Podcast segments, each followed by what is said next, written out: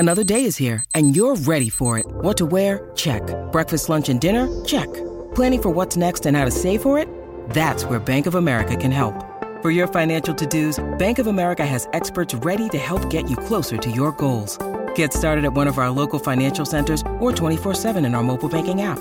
Find a location near you at bankofamerica.com/talktous. What would you like the power to do? Mobile banking requires downloading the app and is only available for select devices. Message and data rates may apply. Bank of America N.A., member FDIC.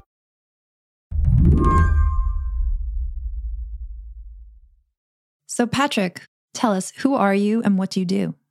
My name is Patrick George. I'm the editor-in-chief of InsideEVs.com, and I'm a contributor to The Atlantic and The Verge and a few other publications. Patrick is a car guy. He's covered the auto industry for years, and these days he's focused on electric vehicles. So fair to say he's now an EV guy.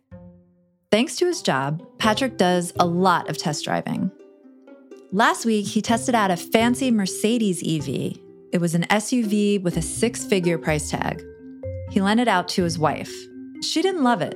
She borrowed it for a bit to go run some errands, and I asked her, like, just bring it back with a full charge because we have to drive back to New York City that night. And I just had the worst time getting the car to connect to any of the public chargers that are near us in upstate New York. And just kind of calls me screaming, jumping up and down. She's like, the software won't work. It won't connect to the car. And she's like, did you know it was like this? And I said, yes. She's like, but it's and you knew it was this bad? And I'm like, yes, I do. And she's like, but it has to get better than this for everybody or it's not going to work and no one's going to go for it. I'm like, yes, exactly. So I was like, welcome to my world. And you've perfectly seen and illustrated the problem that beguiles this industry and many people who want to do the right thing and drive electric, but have a lot of roadblocks in their way. And that's the thing. More people want to move away from gas-powered cars.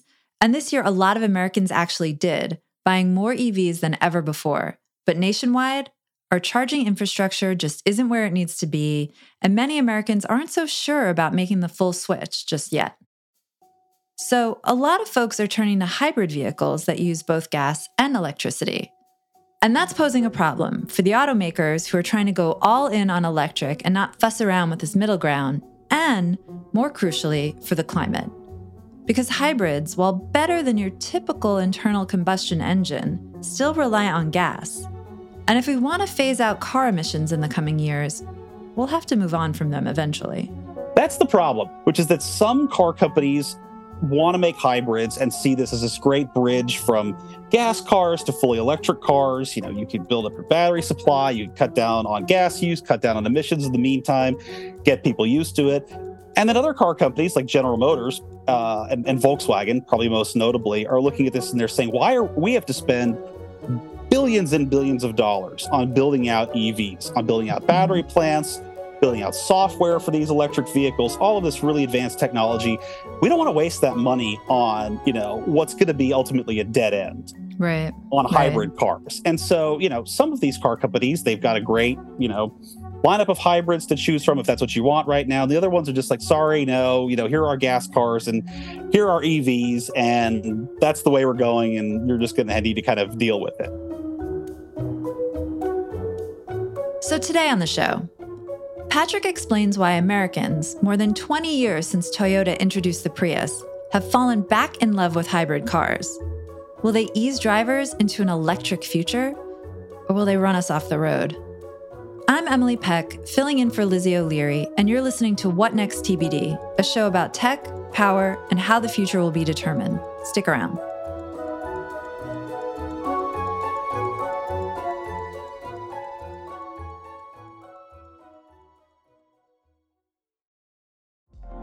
Apple Card is the perfect cashback rewards credit card. You earn up to 3% daily cash on every purchase every day. That's 3% on your favorite products at Apple, 2% on all other Apple Card with Apple Pay purchases, and 1% on anything you buy with your titanium Apple Card or virtual card number. Visit apple.co/card calculator to see how much you can earn. Apple Card issued by Goldman Sachs Bank, USA, Salt Lake City branch. Subject to credit approval. Terms apply. Our bodies come in different shapes and sizes, so doesn't it make sense that our weight loss plans should too? That's the beauty of Noom. They build a personal plan that factors in dietary restrictions, medical issues, and other personal needs so your plan works for you. Noom doesn't restrict or shame when you want to treat yourself. Their flexible program focuses on progress instead of perfection. You don't have to give up carbs or anything. And with their daily lessons, you can learn something new about your food choices every day. After just a few days of using the app, I learned how to recognize cues for overeating and how to choose the right foods to feel full. Stay focused on what's important to you with Noom's psychology and biology-based approach. Sign up for your trial today at Noom.com. That's Noom.com. And check out Noom's first ever cookbook, The Noom Kitchen, for 100 healthy and delicious recipes to promote better living. Available to buy now wherever books are sold. So to back up a little bit, let's just talk about like who's buying what cars right now. What proportion of the market is EVs right now? We just got to the point where EVs are about 10% of the U.S. car market, which is the biggest it's ever been. So it's great for the U.S. I think it's 12% in Canada. It's significantly lower than Europe, where I believe they're at about 20% across the board there. Some European countries, I think Norway, they're up to like 90% now. Like that ship has kind of sailed in Norway. Man, those Scandinavian countries, they're just lapping us. They're always lapping us. At everything. Healthcare, just got it all. The whole 9 yards. China is rapidly moving to, these EVs, and they actually, they do a really great job of hybrid cars as well. And you said the proportion in the U.S. of EVs is 10%. What's hybrids? What's the proportion of hybrids? As part of this growth that we've seen this year, hybrids now make up nearly 10% of new car sales. And that's a number that's more than doubled since 2020. So if you're looking at EVs and hybrids together, that's 20% of the new car market in America, which is really fantastic to see. Yeah, that's astonishing. The EVs, though, I still think of them as pretty expensive. I think I read the average price is like $50,000 for an EV. Is that right? Are they still a little too pricey for widespread adoption? Yeah, you're exactly right. There's a few trends at work there that are really unfortunate for the consumer right now. One is that you're absolutely right that new cars in general are more expensive than ever. Since the pandemic, they've skyrocketed. Last I checked, I think that the average new car price in America, all in is about $47,000, $48,000, which is far higher than it's ever been and ever was before. Your average EV is still going to be slightly higher than that. We are seeing those prices begin to fall. Based on the data I've seen, we're approaching what's called price parity with gas vehicles, like meaning cost to build these EVs, like it's getting closer to the cost of what we're used to these days. And they've gone down. Like many dealers are offering discounts on their EVs. The automakers are seeing that the sales are kind of up and down. They're offering discounts and help. So it's getting better, but on the whole, these EVs are more expensive than their gas car counterparts. I just drove the Chevrolet Blazer EV in California, which is the ones I drove were about $63,000. And you can get a very nice gas Blazer for about $45,000. And I can see a lot of Chevrolet consumers sort of looking at that like, well, why would I spend $20,000 more on the electric car? Well, I mean, you never have to buy gas for it. That's a huge savings. It is for sure. And I think that that's kind of an undersold benefit to these things. You still pay for electricity when you fast charge, but on the whole, this is vastly less money than filling up, like a large gas SUV would. So there's definitely benefits there. Amid all this, President Biden has done quite a bit to move the U.S. toward EV adoption. Under his administration, the EPA instituted new rules that force automakers to limit emissions and encourage more EV production. The president's landmark climate legislation provides a chunky tax credit to Americans who buy certain EVs. The administration is also providing funding directly to automakers to help them transition to electric. And the companies themselves have spent billions. But while the market for EVs has grown, it hasn't moved as quick as car makers have wanted. It's deeply confusing, and there's been kind of this narrative that's ran away this year that I haven't really loved, which is that this has been a great year for EV sales. It's been phenomenal. I think it's the best sales year Tesla's ever had, for example, by far. But we're not seeing that it's just this permanent up and to the right curve. It is kind of an up and down thing. You've seen a lot of early adopters who got these things. Now you're seeing people kind of like they're in the wait and see moment. They're waiting for charging to get better. They're waiting for the prices to go down. And I think these automakers are really struggling to develop cars at prices people want and prices that they can afford. I think people want affordable cars, period.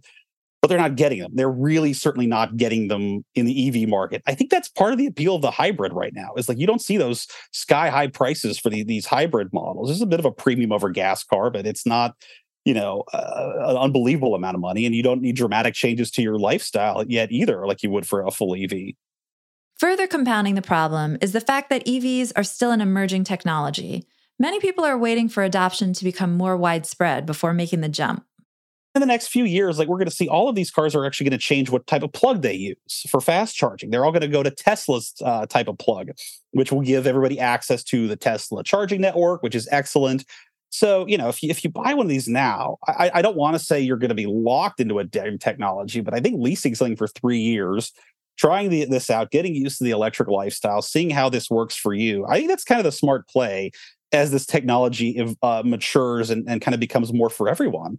There's probably going to be several iPhone moments for electric vehicles as opposed to just one thing. I think it's going to be faster charging. We've got to see the charging experience get better. Yeah. The part of the story I didn't tell you earlier with my poor wife trying to charge this Mercedes was, you have to use a smartphone app to pay for that and to activate it. And the smartphone app and, the charging network and your car software all have to work perfectly in tandem. No. If any one of those things fails, it's not going to work. And it's like, okay, objectively, this is not as seamless as getting gasoline. It just isn't. So I think that making that experience much easier and foolproof and seamless and ubiquitous, that's what's going to do it, I think. And I mean, so many of these EVs are there. They're close to it, but it's still a lot of planning ahead to ask people to do, especially if they're.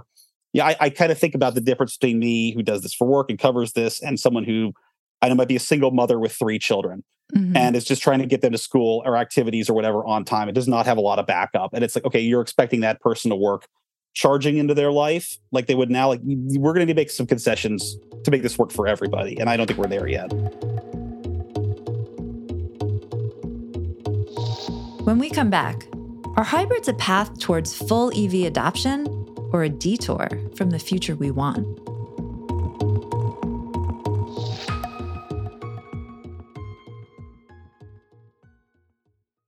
This episode is brought to you by Progressive Insurance. Hey, listeners, whether you love true crime or comedies, celebrity interviews, news, or even motivational speakers, you call the shots on what's in your podcast queue, right? And guess what? Now you can call the shots on your auto insurance, too. Enter the Name Your Price tool from Progressive. The Name Your Price tool puts you in charge of your auto insurance by working just the way it sounds. You tell Progressive how much you want to pay for car insurance. Then they'll show you a variety of coverages that fit within your budget, giving you options. Now, that's something you'll want to press play on. It's easy to start a quote, and you'll be able to choose the best option for you, fast. It's just one of the many ways you can save with Progressive Insurance. Quote today at Progressive.com to try the Name Your Price tool for yourself and join over 28 million drivers who trust Progressive. Progressive Casualty Insurance Company and Affiliates. Price and coverage match limited by state law. So to get back to hybrids, can you just explain to me, I read about plug-in hybrids and then hybrids, and I don't understand. Is it just literally one you plug in, the other you don't have to recharge? Or? Yeah, you nailed it, actually. So the plug-in hybrids, like the battery can be recharged by the gasoline engine, but they're really meant to be plugged in overnight, to give it a full battery there. I think we're going to see more and more of these get phased out over the next few years. It feels almost counterintuitive, right? But the automakers, they don't seem to want to make them. They had a huge moment in Europe in the recent years where corporations were getting a lot of subsidies to lease these in their corporate fleets. And people just weren't plugging them in. And so, when you don't do that, the car doesn't work right. So you're driving around with a gas engine with a heavier car because now you're lugging around a dead battery. And they were worse on emissions, and they were worse on gas. And I think that that's just being sort of, I'm not sure how much of a future those have. But then the pure hybrids, like most Toyota Priuses are just going to recharge the battery themselves by normal driving, by the gasoline engine, by braking. And that's a really seamless experience. It's you buy the car, you put gas in occasionally, and you really don't worry about it otherwise. But in your reporting, you said a lot of people feel like they don't even need an EV because they have a hybrid. It serves their needs. I mean, what do those examples look like? Yeah, I think that one thing that's interesting with the latest generation of hybrids we're seeing, which are really excellent cars. I mean, some of these will run on pure electricity for 30, 40 miles. And if you look at your average American, like that's most of the driving we do in a day is 30, 40 miles. We think we're all like out on the road with Jack Kerouac or whatever, but we're just going to like the supermarket and the mall. Exactly so. And we have this weird obsession with road trips and range. Right. and you're seeing this bleed over into the EV world too. And I've talked to car companies like BMW and Toyota. It's like, look, we don't really want to make 600 mile EVs, and environmentally it's kind of a disaster, but like we're going to see what we could do because that's what you Americans say you want. So I think that people are a little bit unrealistic with their expectations. But, you know, with hybrids, it's like, yeah, if you buy this car, you'd be surprised how much gas you don't use in it. And there are several models and several of my colleagues even who are hybrid owners. And every now and then they'll get an alert on the car. Like, look, you need to drive this thing more. You need to run the gas engine more. The gas is getting stale. Like, oh, wow. You know, it'll tell you, it's like this needs to be ran a little bit, which I think is quite funny. I would imagine playing into the popularity of hybrids this year was the very high gas prices we just had, mostly last year, but people don't forget so fast, right? I mean, we had like $5 gas, and in America, that's real bad. So that must have played a role here too. It did for sure. And that's a trend I've seen throughout my entire career. Americans, you know, for all of our many great qualities and strengths as a people, we tend to think about 5 minutes into the future only. And almost always what we see is when gas gets expensive, people buy Priuses. And when gas gets cheap again, they buy Hummers and Silverados. That's just what we do and how we operate.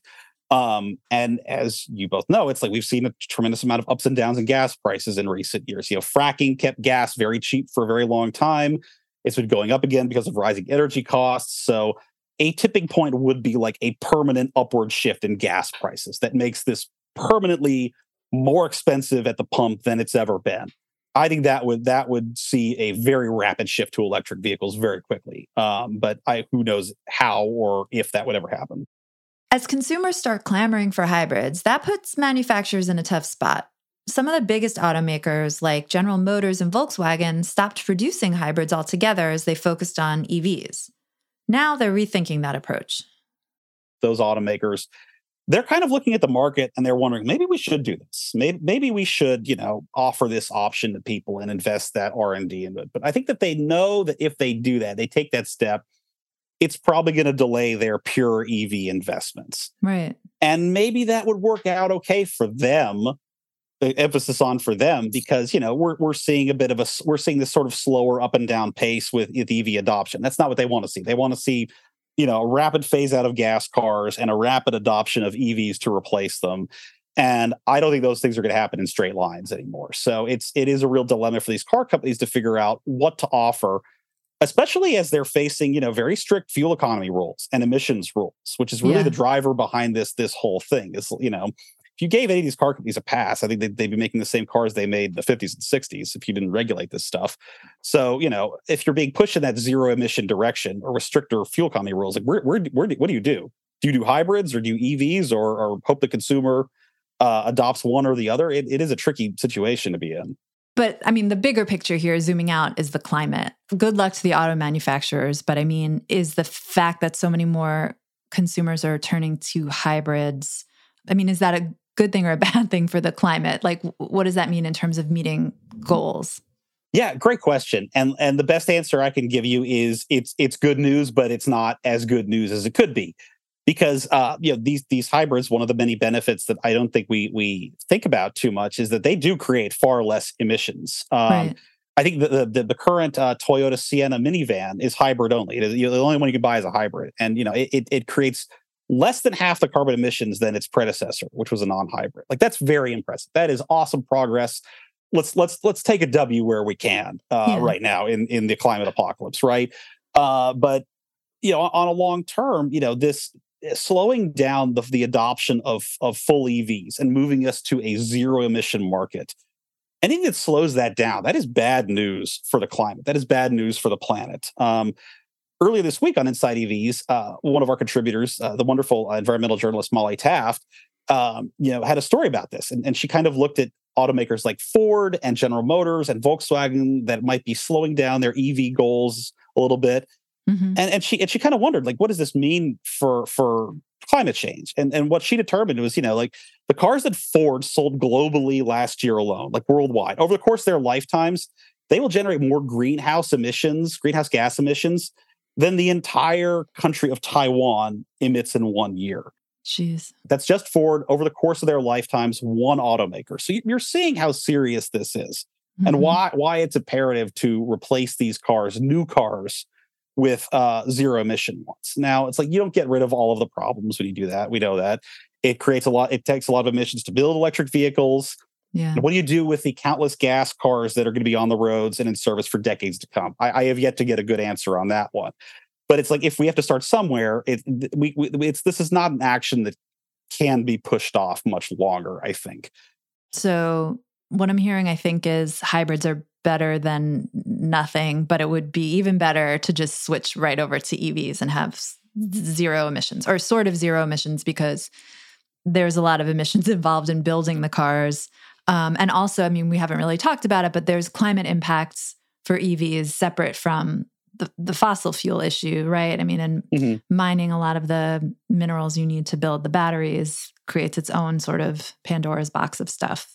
It does, for sure. And like there's been massive inroads have been made into battery recycling plants, mm-hmm. Which is not something that we can do for gas cars. In theory, we could keep repurposing lithium ion batteries for a very long time and create kind of a more sustainable ecosystem doing that. I'm not convinced it's a silver bullet yet. But you're right. It is tricky, because seeing more hybrids on the road is good, but it's not the zero emission transformation we need. And the more I've covered this stuff, the more I really feel like this, what we're seeing now, is stuff that we should have been doing in the 90s, back when we were really becoming cognizant of the realities of climate change, when the first hybrids were coming out. We should have, all this industry should have been going like largely hybrid in the 2000s, for example, and building up a zero emission infrastructure and path forward in the last decade, the 2010s.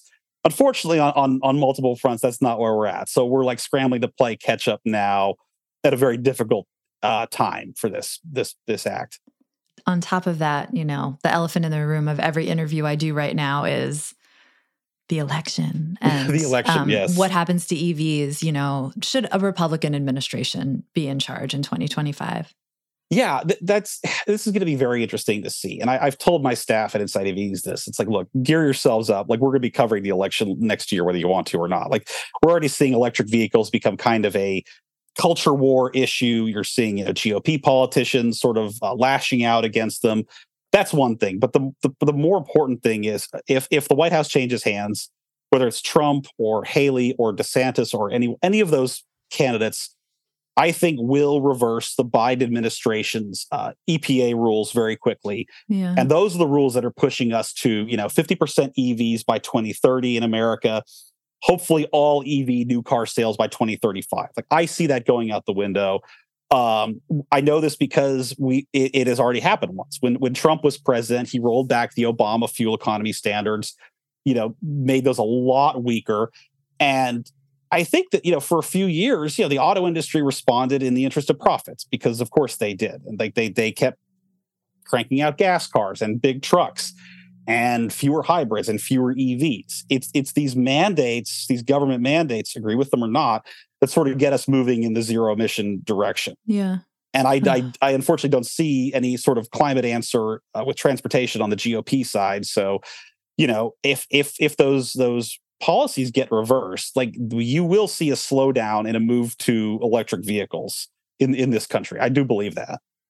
And I guess for my last question, I mean, what's it going to take for us to get comfortable buying EVs, to not feel like it's a risky thing to do, or I'm buying something that is going to, I won't be able to charge it, or the app is going to fail, or whatever? What's it going to take? Yeah, I want to be cautiously optimistic here, actually. Like I said, I think that some of the sales trends we've seen are exciting. I think it's an education thing too. And I've been an auto journalist for about 10 years myself. And almost all of that, I covered mostly gas cars. This is still a new-ish thing. It's hard to understand the world of electric cars until you live it, until you drive these things and you try it and you see what charging is like.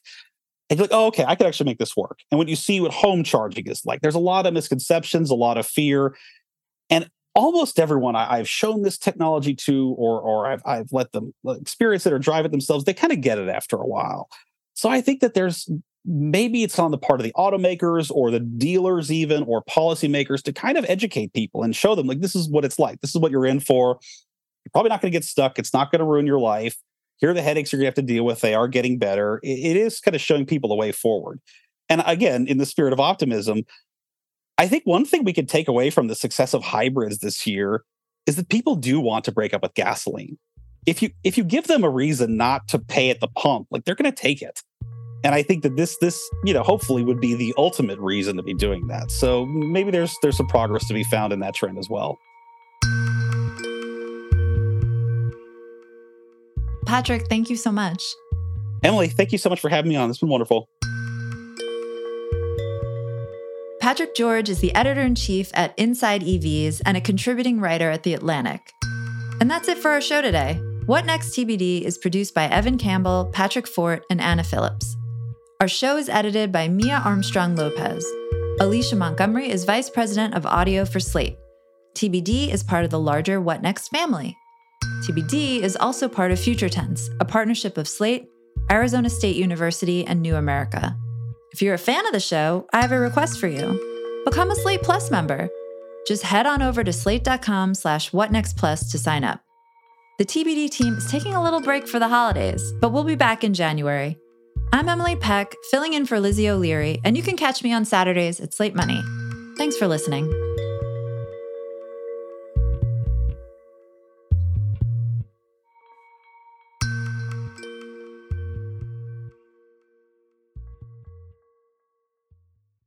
Save big money when you start your next project today at Menards. Check out our great selection of garage and utility lighting options in stock, ready to take home today. We carry everything to help you illuminate whatever project you're working on. Shop garage and utility lighting products in store at your nearest Menards. You can also view all of our entire selection of lighting options today on Menards.com. Save big.